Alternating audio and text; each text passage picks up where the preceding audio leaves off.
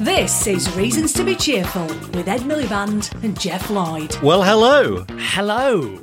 I received quite good feedback on my Terry Toweling shirt on social media this week. 'cause it was in our promo video. Good.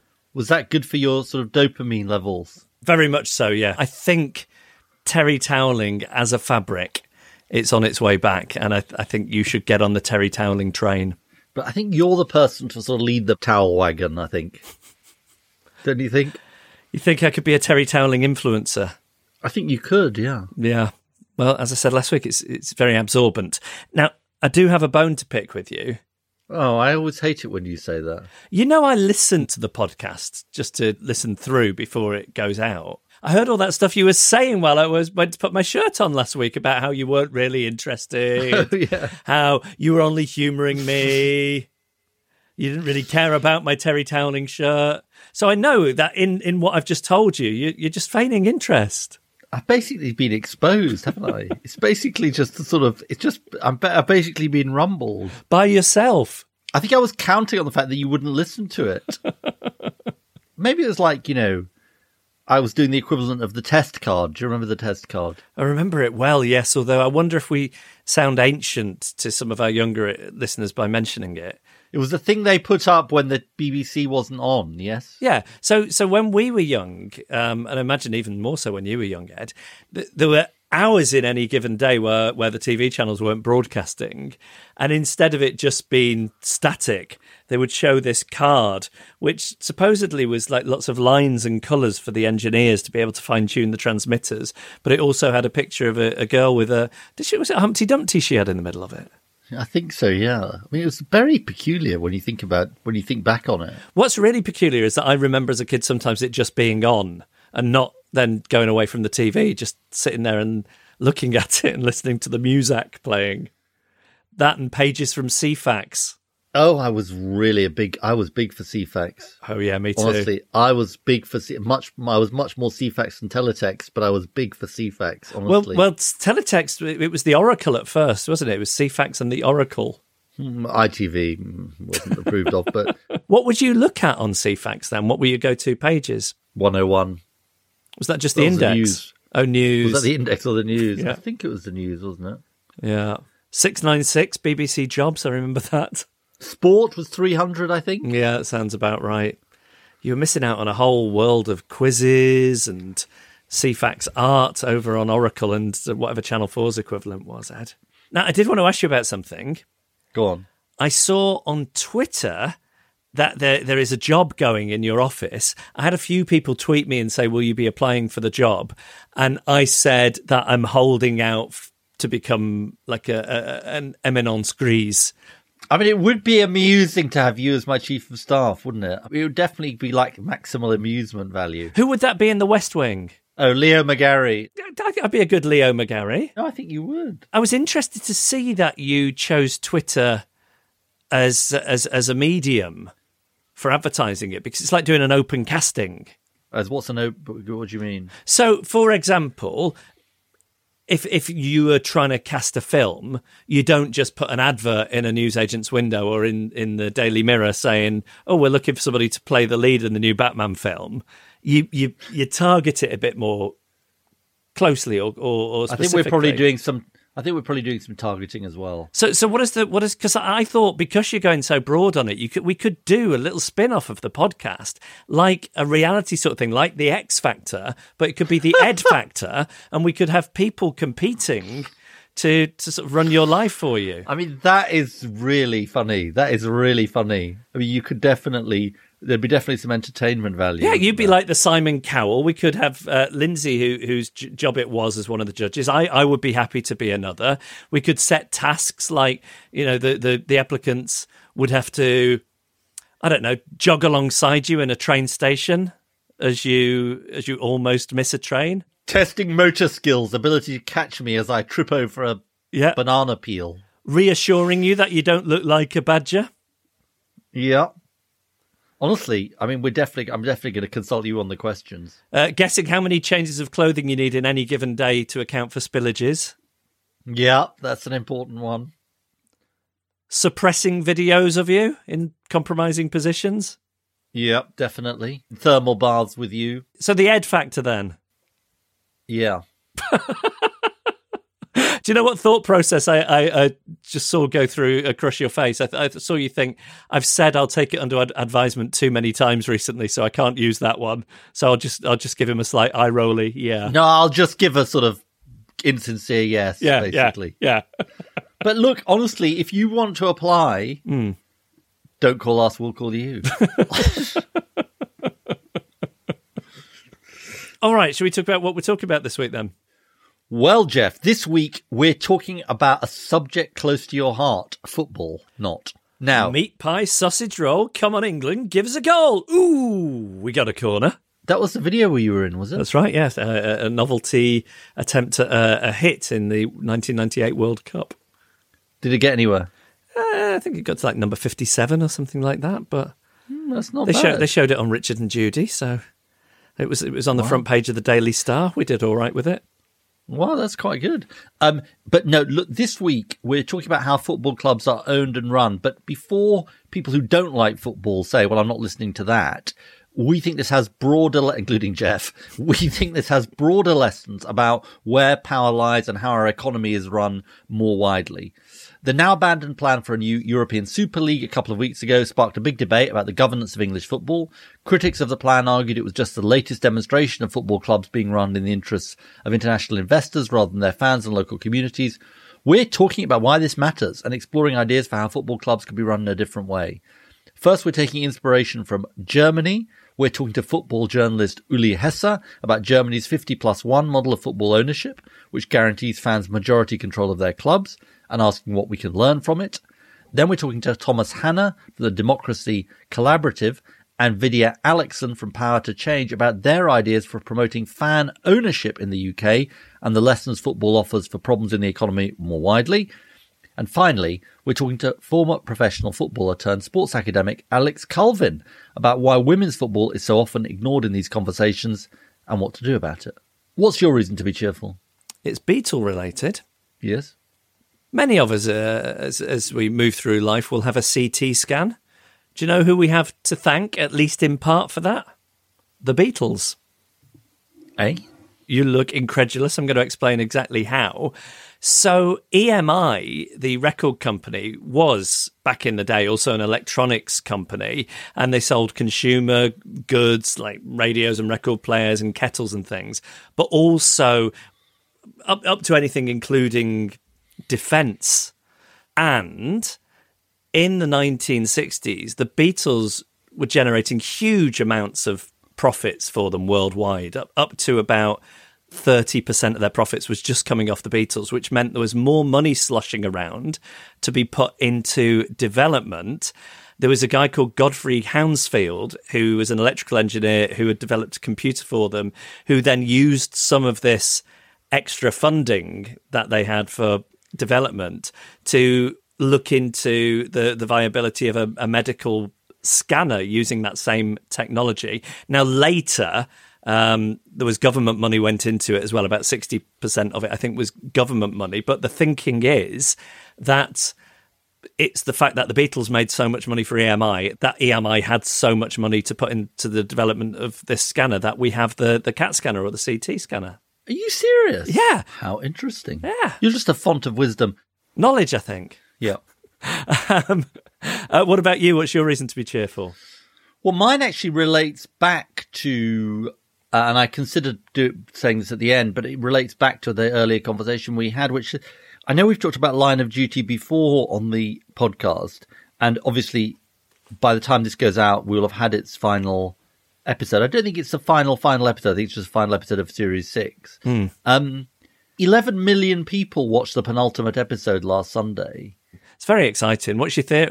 Well, actually, we can. I was going to say, what's your theory? No, I'm totally. I just think it's just impossible to know. I mean, I basically want to believe and do believe that Ted Hastings is a good guy because I just can't bear the idea that he's not a good guy. And I met him and he seemed nice. And you, you know, know, you met the actor it was him. Don't spoil my illusions.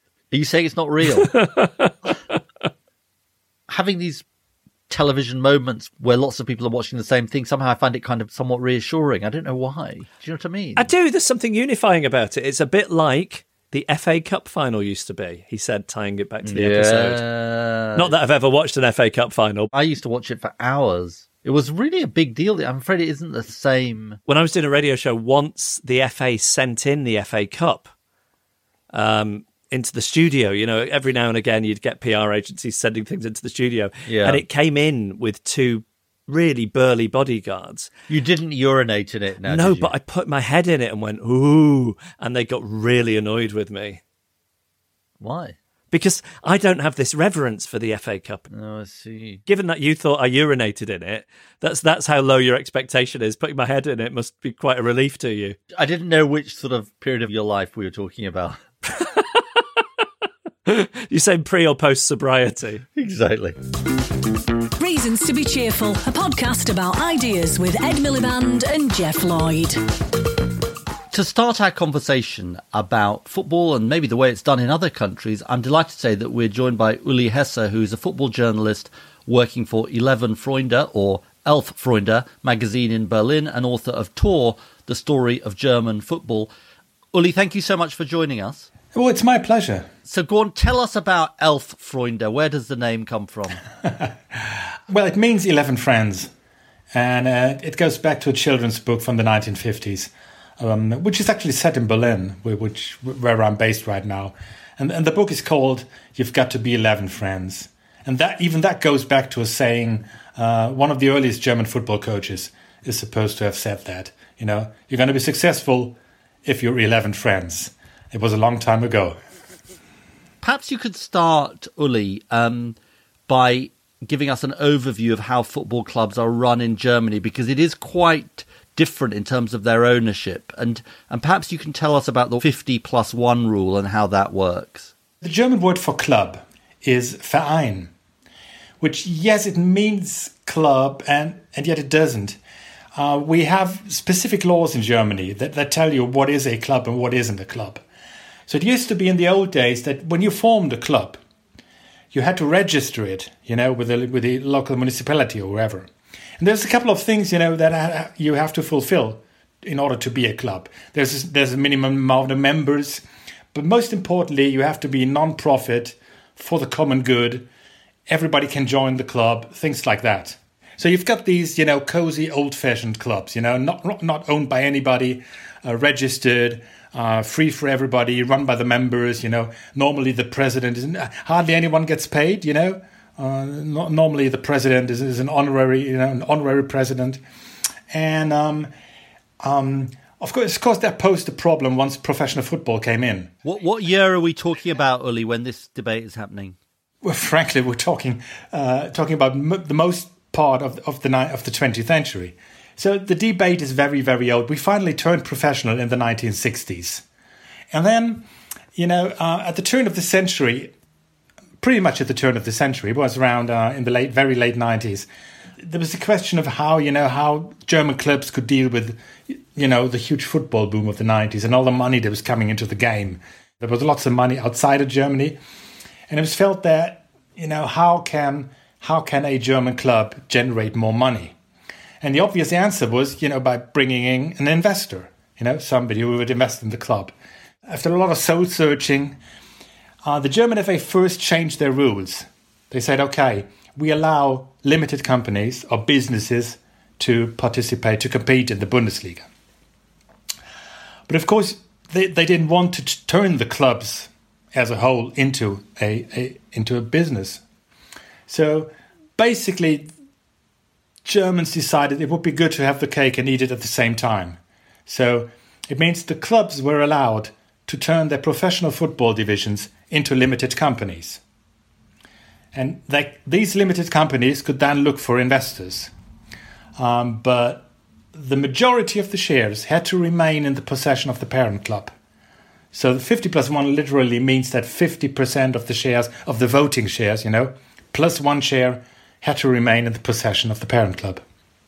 And and what is the impact do you think that has on the relationship between clubs and their fans? Because it's noticeable that there were no German clubs in the European Super League, for example.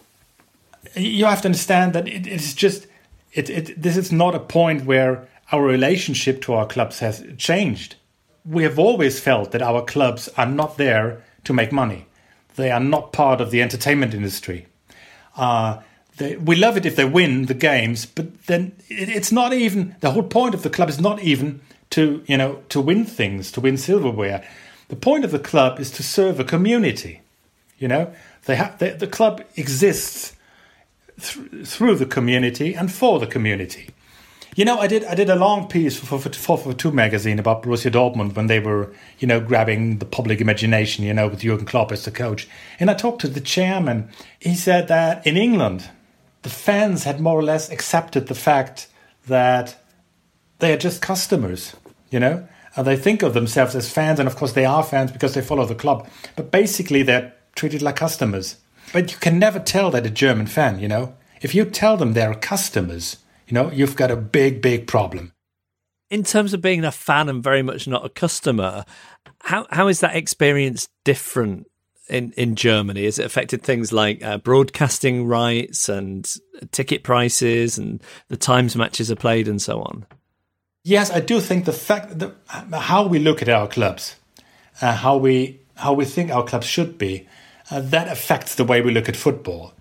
Um, and certainly, uh, quite a few things that are very positive in Germany, um, they have to do with that. We just got rid of the of the Monday night games because there were protests against pe- people. You know, well, same as in England, part of German football culture and experience is traveling with your team. And of course, you know, traveling to an away game on Monday night is very, very tough for you now if you hold down a job because you know you can't get to work on Tuesday morning. As far as I'm concerned, the most impressive thing is that you can watch a lot of football free on terrestrial television. So there used to be a uh, a free for all football show, which would show the games just roughly an hour after after the games ended on a Saturday. You know, the pay TV stations didn't quite like that. You know, so there was a debate about how to what to do. The pay TV show they pressured the public TV station, you know, into uh, showing the games later. And then what happened was was um, to cut a long story short, what happened was that the German fans just boycotted the pay TV station. They were were forced to relent. I did want to ask you about what looks like maybe maybe a little trouble in paradise, which is um, RB Leipzig. So t- tell us about tell us the story and, uh, and, and what that says about the uh, fifty plus one rule. You've probably heard that um, that Red Bull are very much interested in, in sports, all sorts of sports, trend sports, but also some other sports. And they bought an Austrian club. I think it was in 2005, a tradition-laden Austrian club called Austria Salzburg. And then they renamed the club Red Bull Salzburg, and they changed the colors, and they, they changed the changed the badge and everything. And then they felt they should do the same in Germany. And then they tried to buy a club and then rename it. And then they learned the hard way that A, they couldn't buy a club, and they most certainly couldn't rename it. So then they retreated and, and, and you know, try to find a way how to get into the German games, how to get around the 50 plus 1 rule, uh, in effect. And they found a way of doing that, which was they formed their own club. To this day, I think they have only 16 or 17 members. So they very cleverly have found a way to discourage people from becoming members. And all, all those members are kind of Red Bull insiders. Yeah, yeah. Of course, they couldn't call it Red Bull. That's not allowed in Germany. Yeah. So they came up with RB, which is, you know, yeah. it means uh, lawn ball, lawn ball, uh, Rasenballsport, lawn ball sports. But obviously, it's, it's, you know, it's for Red Bull. The tricky part was that uh, having formed the club, normally that would mean that you have to start at the very, very bottom of the league pyramid, you know, with your team. And they found a, a nice, well, a clever way around that because there was a local club nearby, which was playing, I think, in the fifth division, maybe. And they sort of took over their license for a couple of years, you know. So they, they didn't have to start at the very bottom of the league pyramid. They started out in the, I think it was the fifth tier. And and what is what has the reaction been like amongst fans? Have they been shunned? Um, yeah, well, I did a piece once when the club called me. Uh, I did a piece for 42 magazine when they were in the second division. Uh, and the club then called me uh, because the headline was the most hated club in the land. Can I ask you a slightly different question, Uli, which is the English Premier League, I think, is the most watched league in the world. Um, the money attracts some of the best players, obviously, in the world. When you look at the English le- leagues and the German system, do you think, thank God we've got the German league? I wouldn't want the English league. Or do you think, well, there's some aspects of the English league I like, but I'm still happy with the German setup? How do you think about it? I know what you're getting. I personally, I'm very, very glad that we have the system that we have. It's that, of course, not everybody thinks so. Of course, not all the fans think so. But I sometimes suspect that most men in charge of clubs or, or, or leagues or, you know, associations don't realize that, you know, winning is not the only thing fans are interested in. As corny as it may sound, it's not just about the winning. Uli Hesse, it's it's been it's been fantastic to hear you and to have you on. Thank you so much. Oh, it was my pleasure. Thanks for having me on the show. One of the things we heard said during the European Super League fiasco is that we, we could run the risk of becoming more like America, which of course, of course is something we uh, we hear a lot in any number of ways. But how how true is that? To to get a picture uh, of that, and not not just that, we're going to speak to research director at the Democracy Collaborative, Thomas Hanna. Hello. Hello. Thanks for having me. Thanks for coming on. You join us from Washington. Yeah, right, right outside of Washington D.C. And and I'll just say from the outset that. Uh, I was born in the UK and I'm a Watford Football Club supporter, and we just got promoted to the Premier League. So, uh, so that's excellent. And in the US, I'm a DC United supporter. And how, how are DC United doing? Uh, terrible. Uh, probably for the past 15 years or so, we've been terrible. But uh, it gives you a good perspective on football to be uh, on the lower rungs every once in a while. Maybe you can start by just telling us what, what do you think this situation um, that they got in with the, the Euro- European Super League proposal, what do you think it shows us about the underlying problems with English football? for me, it shows the underlying problems of commercialization of football in general, uh, especially European football. And, you know, for me, there's, I think, three things related to commercialization. And first, I think the ESL announcement itself really surprised a lot of people in terms of its timing and also the really farcical nature of its introduction. But the writing's really been on the wall uh, for quite some time with regards to football and commercialization. And we really can't forget that the advent of the Premier League itself was a major money grab and a major power grab for some of the biggest clubs and commercial interests in the country. And that, you know, it really upset decades of precedent around how the sport should be organized. And since then, we've seen repeated billionaire takeovers of clubs all over Europe. We see ever rising game day and ticket prices. We see the timing of games, uh, um, you know, to fit TV schedules, at the expense of supporters being in the stands and being able to travel to away games. And we see the increased amount of games being shown on really these like pay per view and exclusive TV channels and and so on. Well, let, us talk about the differences because you, you've lived both in the UK and in, in the in the states. Tell us about the differences and, and why it is that this proposal for the European Super League would have represented a, a, a shift towards a US style sports league. I think in the wake of the ESL announcement, people have probably heard the word cartel mentioned a few times, and but that's exactly what the ESL would have been, right? A closed group of elite for-profit business enterprises that collectively fix prices and wages, restrict competition, manage supply, and and so on and so forth. And the reason we know that's the model is because this is the model of most U.S. professional sports leagues, especially the major ones like the NFL, the NBA, Major League Baseball, and so on. And these leagues are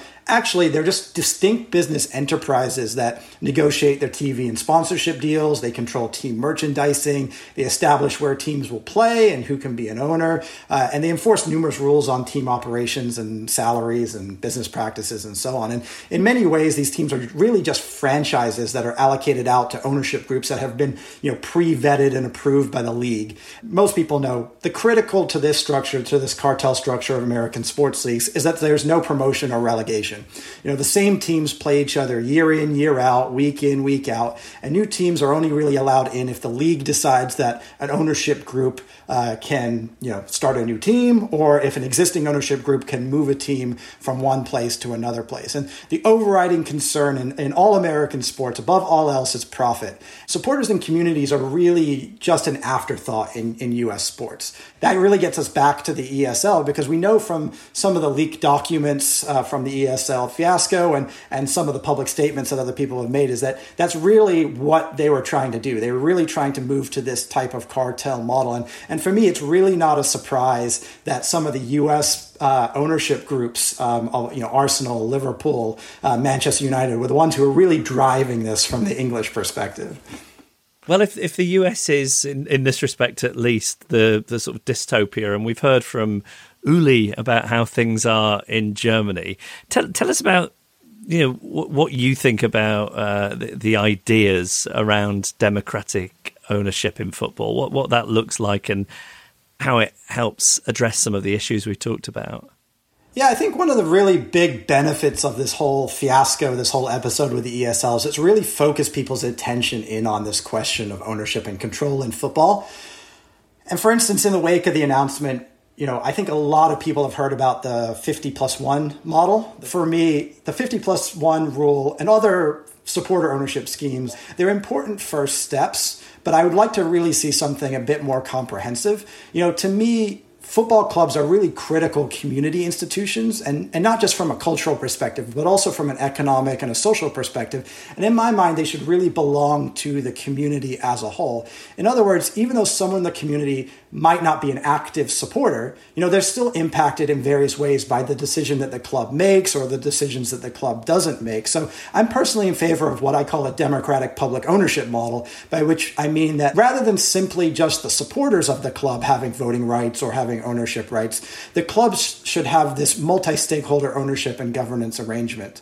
What does that mean in practice? So for me, I think there could be a, a, a, lot of different arrangements, but one thing I'd really like to see is an ownership structure where at least the majority of ownership shares and, and voting rights within a club are split between various stakeholder groups, including supporters, 100% supporters, but also community and local business groups. You know, players are, I think, an interesting uh, component, an interesting stakeholder group, local government representatives, and, and so on and so forth. That's a compelling vision what's the way to get from here to there or to start to get from here to there? I think that right now is a very important opportunity now that the ESL uh, saga is fresh in everybody's minds. I think that there's multiple ways of getting there. I, I do think government action is going to be necessary. I do not think that the, the FA is going to just come in and say, okay, we're going to do supporter ownership or, or community ownership like the Bundesliga did in the late 90s. I think we're far too far down the road of commercialization for, for that to happen. If we're not going to have government action that's universal, that establishes community ownership, I think an interesting first step might be setting up sort of like community buyout funds. So essentially, any club that's in crisis or facing liquidation or insolvency due to the you know the terrible actions of their owners um, would be able to apply to this fund and get financial resources and get technical assistance and training to do a community buyout and take that club into public ownership. I think it's worth us just touching on the fact that that this we're talking about football. There'll be lots of football fans listening to this podcast, but there'll be some people not so keen on uh, football. Uh, brackets, Geoff, close brackets. This doesn't sit on its own, does it? I mean, this this is a bit of a parable for its wider issues in our economy: the nature of ownership, uh, shareholder primacy, and so on. Just say a little bit about that, Thomas, if you would. Yeah, definitely. 100% agree. I mean, first of all, I think that the way football is currently structured and operates really mirrors some of the trends that we've seen develop in capitalism over the past several decades, particularly you know things like rising inequality or you know rising community instability and alienation, and all of this is tied to the things that you mentioned, and also to you know profit maximization and extraction. And you see this specifically, I think, with the inequality that exists between clubs. You know, the wealthy elites of the game on the one side, and and the rest of everybody else who's struggling. But you also see it with the inequality that exists within clubs. You know, you have the billionaire owners on one hand wielding really unfettered power and control. And then on the other hand, you have the supporters and you have the outsourced and underpaid staff, the stewards, the cleaners, the caterers, you know, all of whom who have very little say in, in how the club is run and for what purpose the club is run. And I think on on both of these fronts, one of the silver linings of the ESL for me, I hope, is that it really begins to demonstrate for people that there are these larger structural problems and it really starts to demonstrate what are some of the solutions around democratic public ownership, around community ownership, and, and also how we start moving in the direction of those approaches, of those models, and ultimately of a political economic system that is far more equitable, far more democratic, and far more just. Now, we have a thing on the podcast um, called the Geoffocracy, and I think it's fair to say, given my preceding comments and his, that he, Geoff is generally going to be a hands off ruler, but I think it's particularly going to be the case when it comes to football, because he's not uh, the biggest football fan in the world. If he, Thomas, was to put you uh, in charge of reforming football, where would you where would you begin? What would you what would you do to to to to start things off? You've got you've got a relatively blank check. I think it's fair to say uh, in these circumstances? Well, I think as much as ultimately I would like democratic public ownership of football, um, I also think that is vitally important to do the process right you know? So you know we should do a process that mirrors the outcomes that we would like to see. So what i would do is first of all is bring the supporters bring community groups bring all the stakeholders who who have this you know very important connection to football bring them together in a deliberative and participatory way to really think through what are the best strategies you know, for football. You know, I have my ideas, but they may not be the best ideas. Other people probably have good ideas as as well. But we need to get those ideas out there. We need to get them, uh, you know, in the room, and we need to work through them and decide collectively what is the best approach to this beautiful game, this this sport that billions of people across the world love and are, are committed to. But you know, there's so much in potential potential in football to bring people together. So we should we should mirror the outcome we would like to see and, and establish a process that is democratic. Thomas Hanna, it's been really, really interesting uh, to talk to you, research director at the Democracy Collaborative, which I know does really important work in a whole range of areas. Thank you so much for joining us. Thank you so much for having me. It's been a pleasure. It's that time of the year. Your vacation is coming up. You can already hear the beach waves, feel the warm breeze, relax, and think about work. You really, really want it all to work out while you're away. Monday.com gives you and the team that peace of mind. When all work is on one platform and everyone's in sync, things just flow wherever you are. Tap the banner to go to Monday.com.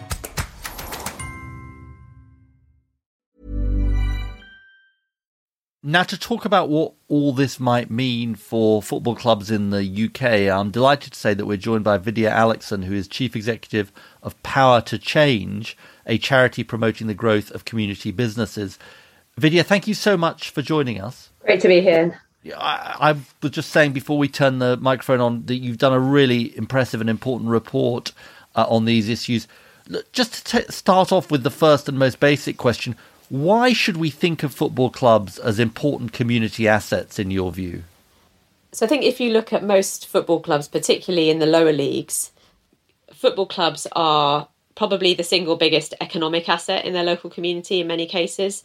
They are vital community infrastructure. They bring people together in their communities. They do a huge amount of charitable work. They bring generations together. So they really are part of the community infrastructure of many communities. And that's why we think there is incredibly important to protect them. And you have particular personal reasons as well, don't you, for kind of caring quite a lot about football clubs. Tell us a little bit about where you grew up and and and the, its relevance to this to this uh, issue. Yeah, so I grew up in uh, in Wimbledon, um, and as I when I was a kid, Wimbledon kind of did that magical thing of climbing up the, the You were in the era winning. of Vinnie Jones, the crazy gang. Yeah, Vinnie Jones, Dennis Wise, Dave Beasant, all of that. Um, you know, saw the amazing uh, victory in the FA Cup, the parade around the. You know, it was a even more of a suburban bit of London, not very exciting at, at the time I was growing up. And that was quite amazing to happen. And then, you know, much against the wishes of the fans, the club was ripped out of the town, taken to Milton Keynes. And then from the embers were the Phoenix Club, as is the term used for kind of these clubs that are reborn. AFC Wimbledon uh, was then reborn. So, you know, sort of, I don't know, 30 year journey of uh, being ripped out of the town and now finally returned to the town and doing well. And your report is pretty coruscating about the way football is currently run and how it sort of undermines this whole community vision of of of the sport. T- tell us a little bit about that. Yeah, I, I, think the European Super League debacle kind of really illustrated how much football has come to be run in the interests of very remote, very um, you know distant from the fans, owners, the wealthy owners of, of clubs, and run in the interests of those owners, run very much as businesses. And I think the anger that you saw from fans in response to the European Super League really demonstrated that for most people who really care about the game, football is about much more than the business end. And actually, you know, what we want to see is a return, a reconnection between football and its fans and its communities and the towns in which those clubs are based. Tell us then what would community ownership of football look like and how could it help address financial instability and ensure clubs are run in the interests of communities because you've got a very specific proposal uh, that you've come forward with.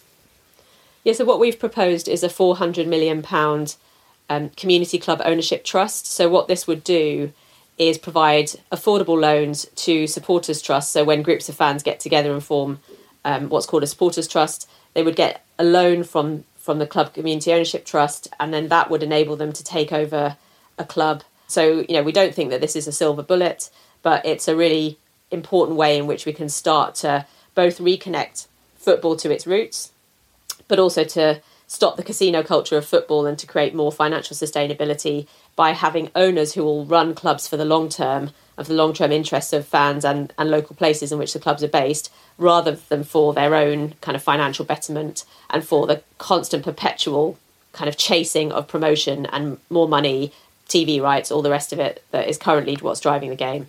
And to and to be clear, you're realistic that this has got to be about the football league, but it can't touch the Premier League because those clubs are just too much. They're, they're just too what high value essentially, yeah, in terms of money. So 400 million isn't going to buy you Manchester United in the, Premier, in the Premier League. Unfortunately, you know, I'm not going to be taking over from the Glazers anytime soon. But the German league does demonstrate that fan ownership can be part of the biggest, most successful clubs. I think the challenge of the UK is how do we get from here to there? So even if we recognise that in those bigger clubs, fan ownership can be part of the model and that can be a successful part of the model, there's a long way to go. Are there any examples of uh, here in the UK football clubs following this model of community ownership that you, are talking about? Yeah, I mean there are lots, um, and they're kind of divided into three categories. So there's the the buyout kind of ones, ones where the club is in trouble and um, it gets bought out. So Hearts is a good example, and you know an interesting example because it's top of the Scottish Premiership. So an example where which demonstrates that this can lead to sort of footballing success. Then you've got Phoenix clubs like AFC Wimbledon, sort of born out of the demise of a an existing club or the move out of a town from the existing by the existing club. Um, so clubs like AFC, like AFC Bury, which looks like it's uh, now going to take hold in Bury, Scarborough Athletic, and then you've got uh, protest clubs. So clubs like FC United of Manchester, which was born when the Glazers took over Manchester United as a breakaway group of fans, sort of rejected that whole idea of, you know, big money coming in from abroad and, and taking over the club and set up FC United. So you've got a lot of these clubs coming up and different varieties kind of within within the mix. Now, talk to me a little bit about how this all fits into more broadly the agenda you have at Power to Change around community ownership and developing local economies. The evidence is becoming increasingly clear that strong local economies depend on both sort of hard the you know the improvement in hard physical infrastructure a lot of what we hear about with the levelling up agenda so broadband trains um, you know hard infrastructure as well as social what we're call, calling social infrastructure.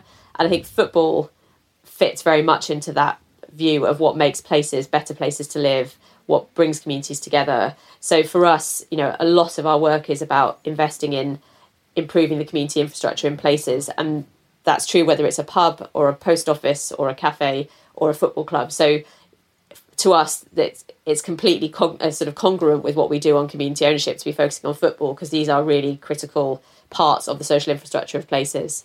It's it's really interesting to, to think about it in this way, and we really uh, appreciate you taking the time to come on. Uh, Vidya, Alakeson thank you.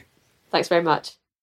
Finally, to talk about how women's football does or doesn't fit into all of this, uh, we are joined by former professional football player and senior lecturer in sports business at the University of Salford, Alex Culvin. Hello. Hi, everybody. Really happy to be here. Thanks for having me. It's great to have you here. And what I mean, that, t- tell us about that that journey from footballer to sports academic. Where, where were you, and uh, how did you end up where you are now? Yeah, it's an interesting journey, Geoff. To be honest, I think um, you know those who probably knew me when I was really young probably wouldn't have thought I would do a PhD, but it, it kind of was like um, you know serendipitous in a way. I um, I did a masters at the University of Chester, and my external examiner, um, Dr. Martin Roderick, works up at Durham University. He was an ex-professional footballer. He read my dissertation. We had a lot in common. And it just went from there. He was like, you can apply for a PhD at Durham. And I was thinking like, PhD, no, that's not me at all. And yeah, it just went from there. Done my PhD, um, did a postdoc up at Durham. And then I was um, lucky enough to get a senior lecturer position at University of Salford. What was your PhD on, Alex? Yeah, it was a social policy PhD, but it, it looked at women who work in male dominated occupations, um, specifically analysed employment conditions of professional women footballers in England. How did you get into being a professional footballer? Tell us about your experience. You know, Liverpool is just a really football crazy city.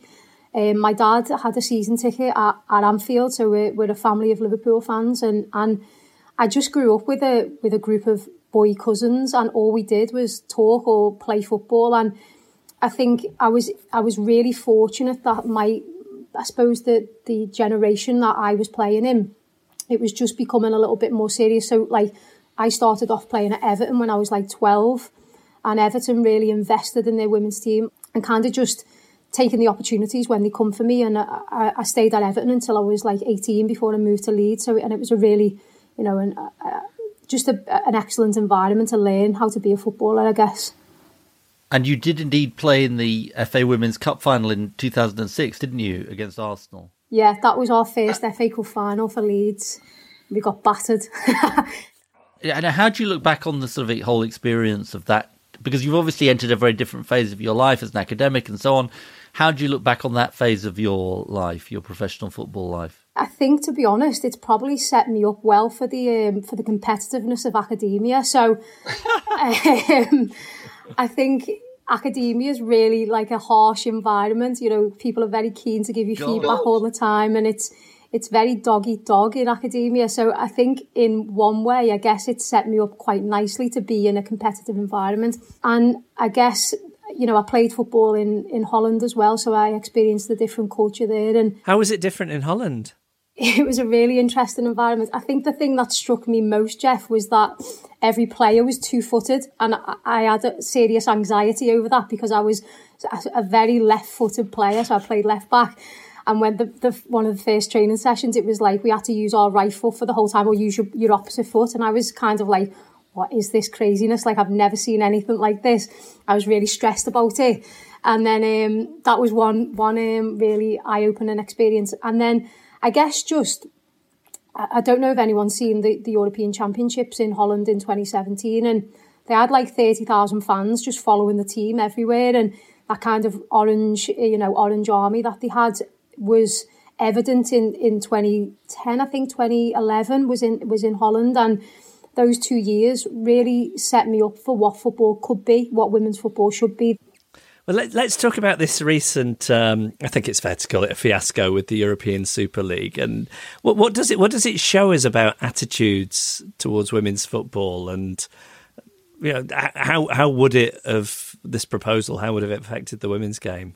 My initial thought was that women's football once again feels like a little bit of a collective add-on to, to men's football and a and an afterthought. It it was quite distasteful that it was the whole strategy was boiled down to one line in the in the breakaway announcement, and I think it kind of just highlights the the sort of expectation that women's football is the little sister of men's football, and I think you know the culture here in the UK is all about men's football and and not only just men's football. You know that really elite tier of men's football. So I think it was really clear that the the, the people who developed this this idea, I guess, of the breakaway ESL league didn't have a clue not only about the fabric and culture of football here in England, but about women's football more specifically because the lack of inclusion about for teams like Lyon or Wolfsburg, who are the two most successful women's teams in Europe, just probably highlights a little bit of, of the lack of knowledge or the lack of care and consideration and that collective add-on that oh god we just have to include women because you know it'll look it'll look good for corporate social responsibility and if we don't there'll be a bit of a backlash and yeah it just highlighted that afterthought and that that distasteful um, sour taste in the mouth i guess and and does it in some ways, you know, is it uh, like a good analogy for the wider problems with all this? Because they're just looking at how much money is potentially involved. And women's football to them, I guess, would still be a relatively small amount at this stage. So they're, they're kind of inclusivity doesn't doesn't matter to them. Women's football looks good for corporate social responsibility. At the moment, there's a real surge in these social justice campaigns that we see led by athletes and I think women's football can be can be bracketed in that way. I think if you look at like Manchester City, Chelsea, um, Manchester United, who really don't have a long standing history in women's football, all of a sudden they've got this real big investment and this big surge in in investment in their women's team, and they are seeing you know progress. That you know Manchester City and Chelsea are now you know Champions League semi finalists. So with investment, women's football can improve. It's like anything. If you invest in it, you know, inevitably you see a degree of improvement. How how's the pandemic affected women's football specifically in this country? There's been real, real big challenges for, for women's football. Manchester City, for example, their their um, revenue is based on I think eighty percent of commercial activity. So if you think about that, women's football was completely halted for, for a year. The, the league was curtailed initially when the pandemic broke out. The champions were given, you know, by some crazy method that the FA divvied up that actually might not have happened if the league was allowed to play out. I think there's some of the challenges that we see. So, you know, the, the commercial activity, the lack of fans, the lack of conversation around women's football. I think women's football really benefits from using its momentum. So you'll see from 2015, from the semi-finals, from the bronze medal of England's performance in Canada to the 2019 um, World Cup in France, the momentum was growing and huge. That then sort of trickles down into the FAWSL, so people's interest is heightened because you see players who have played in the World Cup, etc. And without that interest and that competition to look forward to, and, and fans being able to attend the game, that was really problematic. You can sometimes get carried away when you're watching women's football and you see these real big performances by you know clubs and also you know the international team that women's football is you know it's ameliorated it's massive. And actually the the conditions for, for players are really problematic and I think COVID served to highlight that. Alex, tell us what you think needs to happen now to support uh, women's football um, in in the future. We we we um, we'd be really interested to know what you think needs to happen. Yeah, and it's it's a it's a real difficult question that Ed because everything is underpinned by money. Sadly, particularly in football, and I think continued investment is something that the game really needs. So investment is key. I think there needs to be a complete strategy analysis of women's football, particularly by the FA, because whilst they've controlled women's football for the last 10 years and, and, and grown it fairly well, it's not sustainable in its current model. So there needs to be questions asked, uh, you know, a systematic review of finances, revenue, turnover, all of the important stuff that, you know, maintains these employment, you know, football as, as an occupation for players.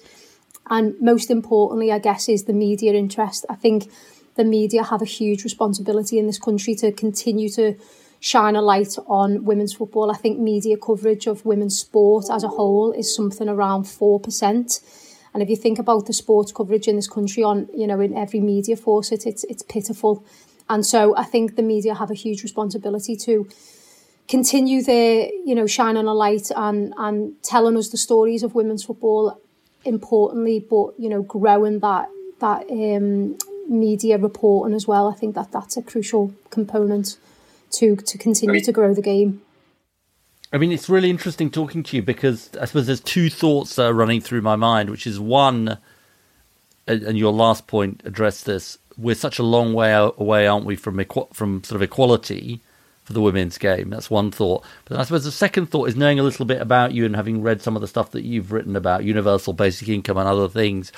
You don't necessarily want to kind of reproduce the inequalities of the men's game in the women's game, do you? So, so it's like you want equality. We would want equality, but but we don't want to just emulate the very imperfect men's game that we have. I think it's a great point that you make, Ed, because, and I'm always banging this drum, and I sound like I'm just a walking contradiction, but I think the women women's football in this country, when you know since the inception of the FAWSL, had a really good opportunity to to change the way that we do football in this country, and I think unfortunately we've completely missed the boat because I think the expectation and the the strategic priorities now of the FA are to encourage um, men's clubs to take on women's teams and, and sort of run them in the way that they'd run their male male um, teams. And this is the problem because we just see football as as businesses, but professional sports teams are intrinsically different to to other you know businesses. Other businesses want to eliminate competition. Professional sports teams need competition to thrive, and I think that that is a is a really interesting um, problem that women, you know that football has, and I think we had the opportunity to change the face of women's football and do football differently. Um, but unfortunately, I think we've missed the boat. I guess as academics and, and people who love football, it's it's really on us to, to keep the pressure on and, and, and really try and call out these injustices and inequalities that we see in professional sport. Well, look, it's uh, really inspiring um, to talk it's to you. It's so eye opening. I t- totally is. About what goes on in academia. I had no idea. I thought it was just people in offices in cardigans. It is a little bit of that, though, Geoff. You thought that sort of dog eat dog world was just in podcasting, did you? Geoff? Yes, yeah, Pod- I did, yeah. Podcasting and politics. Yeah. Well, look, Alex Culvin, it's a real pleasure to talk to you. Your your journey's a fascinating journey, and you're obviously doing incredibly important work. Uh, so, thanks so much for joining us. Thank you. It's been my pleasure. It's been brilliant. Thank you all. Well, what did you think? I surprised myself with how compelling I found everybody because you know I've, I've no interest in football and, and almost to the point where I stopped listening when people started talking about it.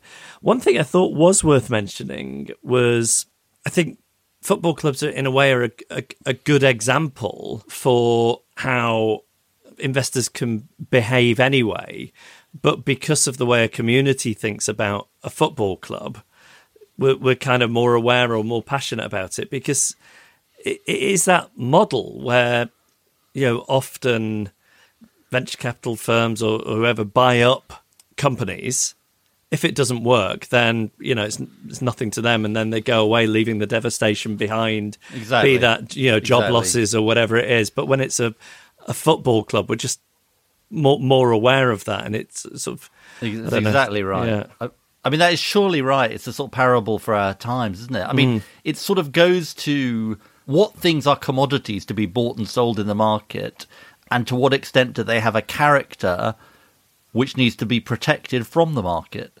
And and you know, I think what the European Super League thing showed starkly was that fans believe, the public believes that football clubs have a character which goes well beyond the market, but but that in a sense is just the European Super League thing is just one example of the issues that football clubs face and and that that tension. And I thought all our guests, a bit like you, were just incredibly compelling. You know, I thought Uli with his story about Germany, uh, Thomas talking about some of the wider uh, lessons, Vidya with her kind of ideas about what could be would be done. And I thought Alex was incredibly inspiring about well, just like a vision for women's football and, and the and the role it can play. So, so I agree with you. I think it, you know, in a way, in a sense, it was a it is a football episode, but it's much much bigger than that.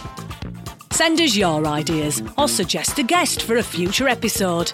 Email reasons at cheerfulpodcast.com. Find us on Facebook or tweet at cheerfulpodcast. Ooh, we're in the outro. Well, we're in the outro. So, very quick thing. I'm a klutz. I think that's well established. Um, I was canvassing my constituency the other day. We passed by a drain. Somebody said, "Oh my god, I heard some keys fall down that drain." ensue me looking for my bicycle keys, not able to find my bicycle keys, Oh, no. certain that the bicycle keys had fallen down the drain. Um, uh, much sort of gnashing of teeth. Very, very good, very good uh, colleague of mine uh, in the Labour Party did a lot of looking through the drain to find the keys. Anyway, the keys turned out to be in my bag, uh, not, not not in the drain. So that is the price of being a klutz. Not only your klutziness, but also that you can cause some alarm, gloom, and despondency. Oh, that poor person. Sleeves rolled up, up to their elbows, in that drain. You got the so big shout out to Mark. Um, you get a sort of sense of the uh, you know the, the challenge of uh, of working with me. So you know there you go. Don't let that put you off applying for Ed Factor, though. I promise you, as my chief of staff, you won't have to be putting your hand down a drain. At least I get points for honesty and self deprecation, don't I? Now we've got something excited to tell you. Watch your podcast feed because in the next couple of days something's going to appear and it's an absolute treat.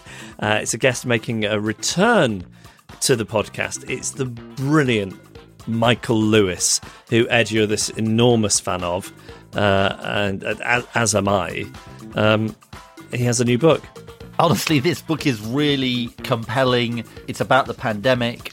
Uh, the book is is called The Premonition: A Pandemic Story, and we have a great conversation, really fascinating conversation with with Michael. So listen out for that, and it's gonna. It's there's going to be some sort of um, I wouldn't call it double dipping. What would you call it? Sort of you know It's double bubble, double bubble. double bubble, double bubble. So the the that uh, this this excellent episode uh, is in your feed, obviously, because you're listening to it. Uh, and Michael Lewis is hard on its heels because uh, of publication day of his book. Don't miss it. It's, it's so brilliant. Don't miss it. I'd like to thank our guests Uli Hesse, Thomas Hanna, Vidya Alakeson, and Alex Culvin.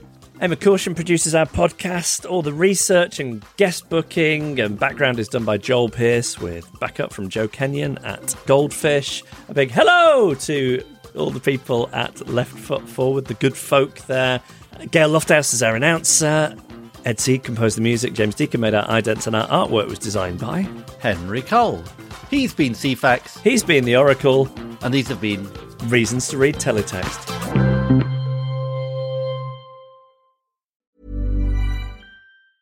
Are you ready for truly hydrated skin? Meet Hyaluronic Body Serum, a breakthrough in body care from Osea. It's clinically proven to instantly increase hydration by 161%. Their lightweight, fast absorbing serum delivers 24 hours of nonstop hydration for silky smooth skin without the sticky afterfeel. Osea's latest innovation combines the magic of their best-selling hyaluronic sea serum with a new formula that's good for the whole body and five types of hyaluronic acid to target every layer of the skin.